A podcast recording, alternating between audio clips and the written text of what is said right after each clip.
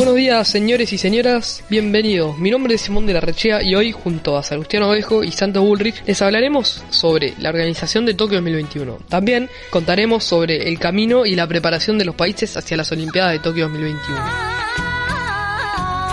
El título de este capítulo es Tokio 2021, la gran duda. ¿Qué pasará con las Olimpiadas de Tokio 2021? ¿Se jugarán? Este es el tema principal del día. A continuación, mi compañero Santos Bullrich les contará y les describirá sobre lo que son las Olimpiadas. Para empezar, hay que saber su historia y cómo se crearon.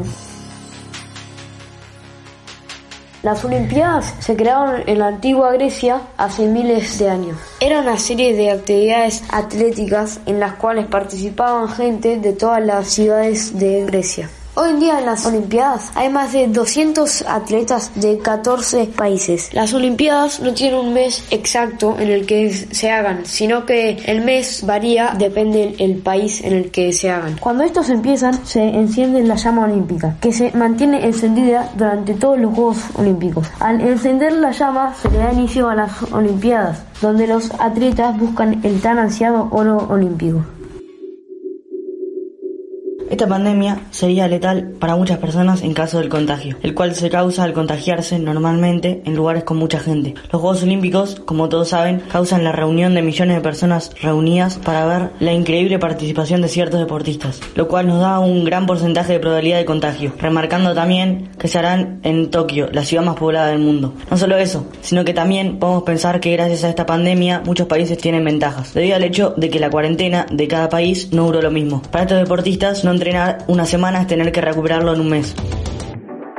A continuación, Simón de la Rechea les contará las causas por las cuales no se podrían hacer las Olimpiadas. Primero de todo, quería decir que todo esto está en riesgo debido a esta pandemia mundial conocido como el coronavirus. El pasado 24 de marzo, las autoridades japonesas tomaban una decisión sin precedentes, aplazar los Juegos Olímpicos de Tokio 2020. La propagación del coronavirus hacía imposible la celebración de la cita olímpica que tenía que comenzar este próximo 24 de julio y se decidieron posponerla hasta 2021. Los Juegos Olímpicos podrían cancelarse si la pandemia de COVID-19 continúa hasta el próximo año según el presidente de Tokio. Los juegos están programados para comenzar desde el 23 de julio de 2021 ya que se pospusieron un año en medio del brote del virus. Sin embargo, el propio presidente del Comité Olímpico Internacional, Thomas Bach, ha reconocido que los Juegos de Tokio tendrán que cancelarse si tampoco pueden celebrarse el próximo año por culpa del COVID-19. Es decir, que tendríamos que esperar otros cuatro años más para las próximas Olimpiadas. El problema es que las semanas van pasando y no se encuentra una solución sencilla a corto plazo. Esto es una historia sin final. Los Juegos Olímpicos se tendrían que llevar a cabo solo si existe una cura o vacuna para el coronavirus. Si no, no. Si esta vacuna no se lleva a cabo, los Juegos deberían ser cancelados. Porque, por ejemplo, hay deportes como el judo, que estás en contacto con el otro en todo momento. No hay tiempo para otra fecha. Los Juegos Olímpicos solo se pueden retrasar un año, o de lo contrario, simplemente no se realizarán. El Comité Olímpico Internacional dejó una propuesta intrigante, la cual decía que habría que estar preparado para diferentes escenarios, y dentro de esos escenarios está el de una competencia sin público, algo que puede ser eficaz, pero no del todo beneficioso. Este evento es uno de los más importantes a nivel mundial, reuniendo hoy en día a millones de personas cada cuatro años en alguna ciudad previamente seleccionada para jugar los diferentes deportes. Posponer este juego mundial podría causar la destrucción de los sueños de 11.000 deportistas de 206 comités. ¿Qué harías vos si hubieras entrenado por 4 años por un objetivo el cual perdiste? No solo eso, sino que tal fue el esfuerzo de los japoneses que organizan este evento que posponerlo implicaría también seguramente muchos gastos de por ejemplo empresas patrocinadoras, las cuales no confían que se harán y por eso se irían. Posponer este evento sería un desastre para el mundo atlético, ya que el calendario está muy ocupado durante el próximo año, incluyendo Mundial de Natación en Fukuoka en julio, atletismo en Estados Unidos durante el mes de agosto, dando solo dos ejemplos.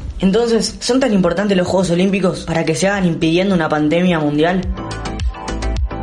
En el caso de que las Olimpiadas se lleven a cabo, ¿afectará el parate o la cuarentena la participación y el desempeño de los deportistas? ¿Afectará algo la postergación de los Juegos Olímpicos en los atletas que en vez que sea en el 2020 se harán en el 2021?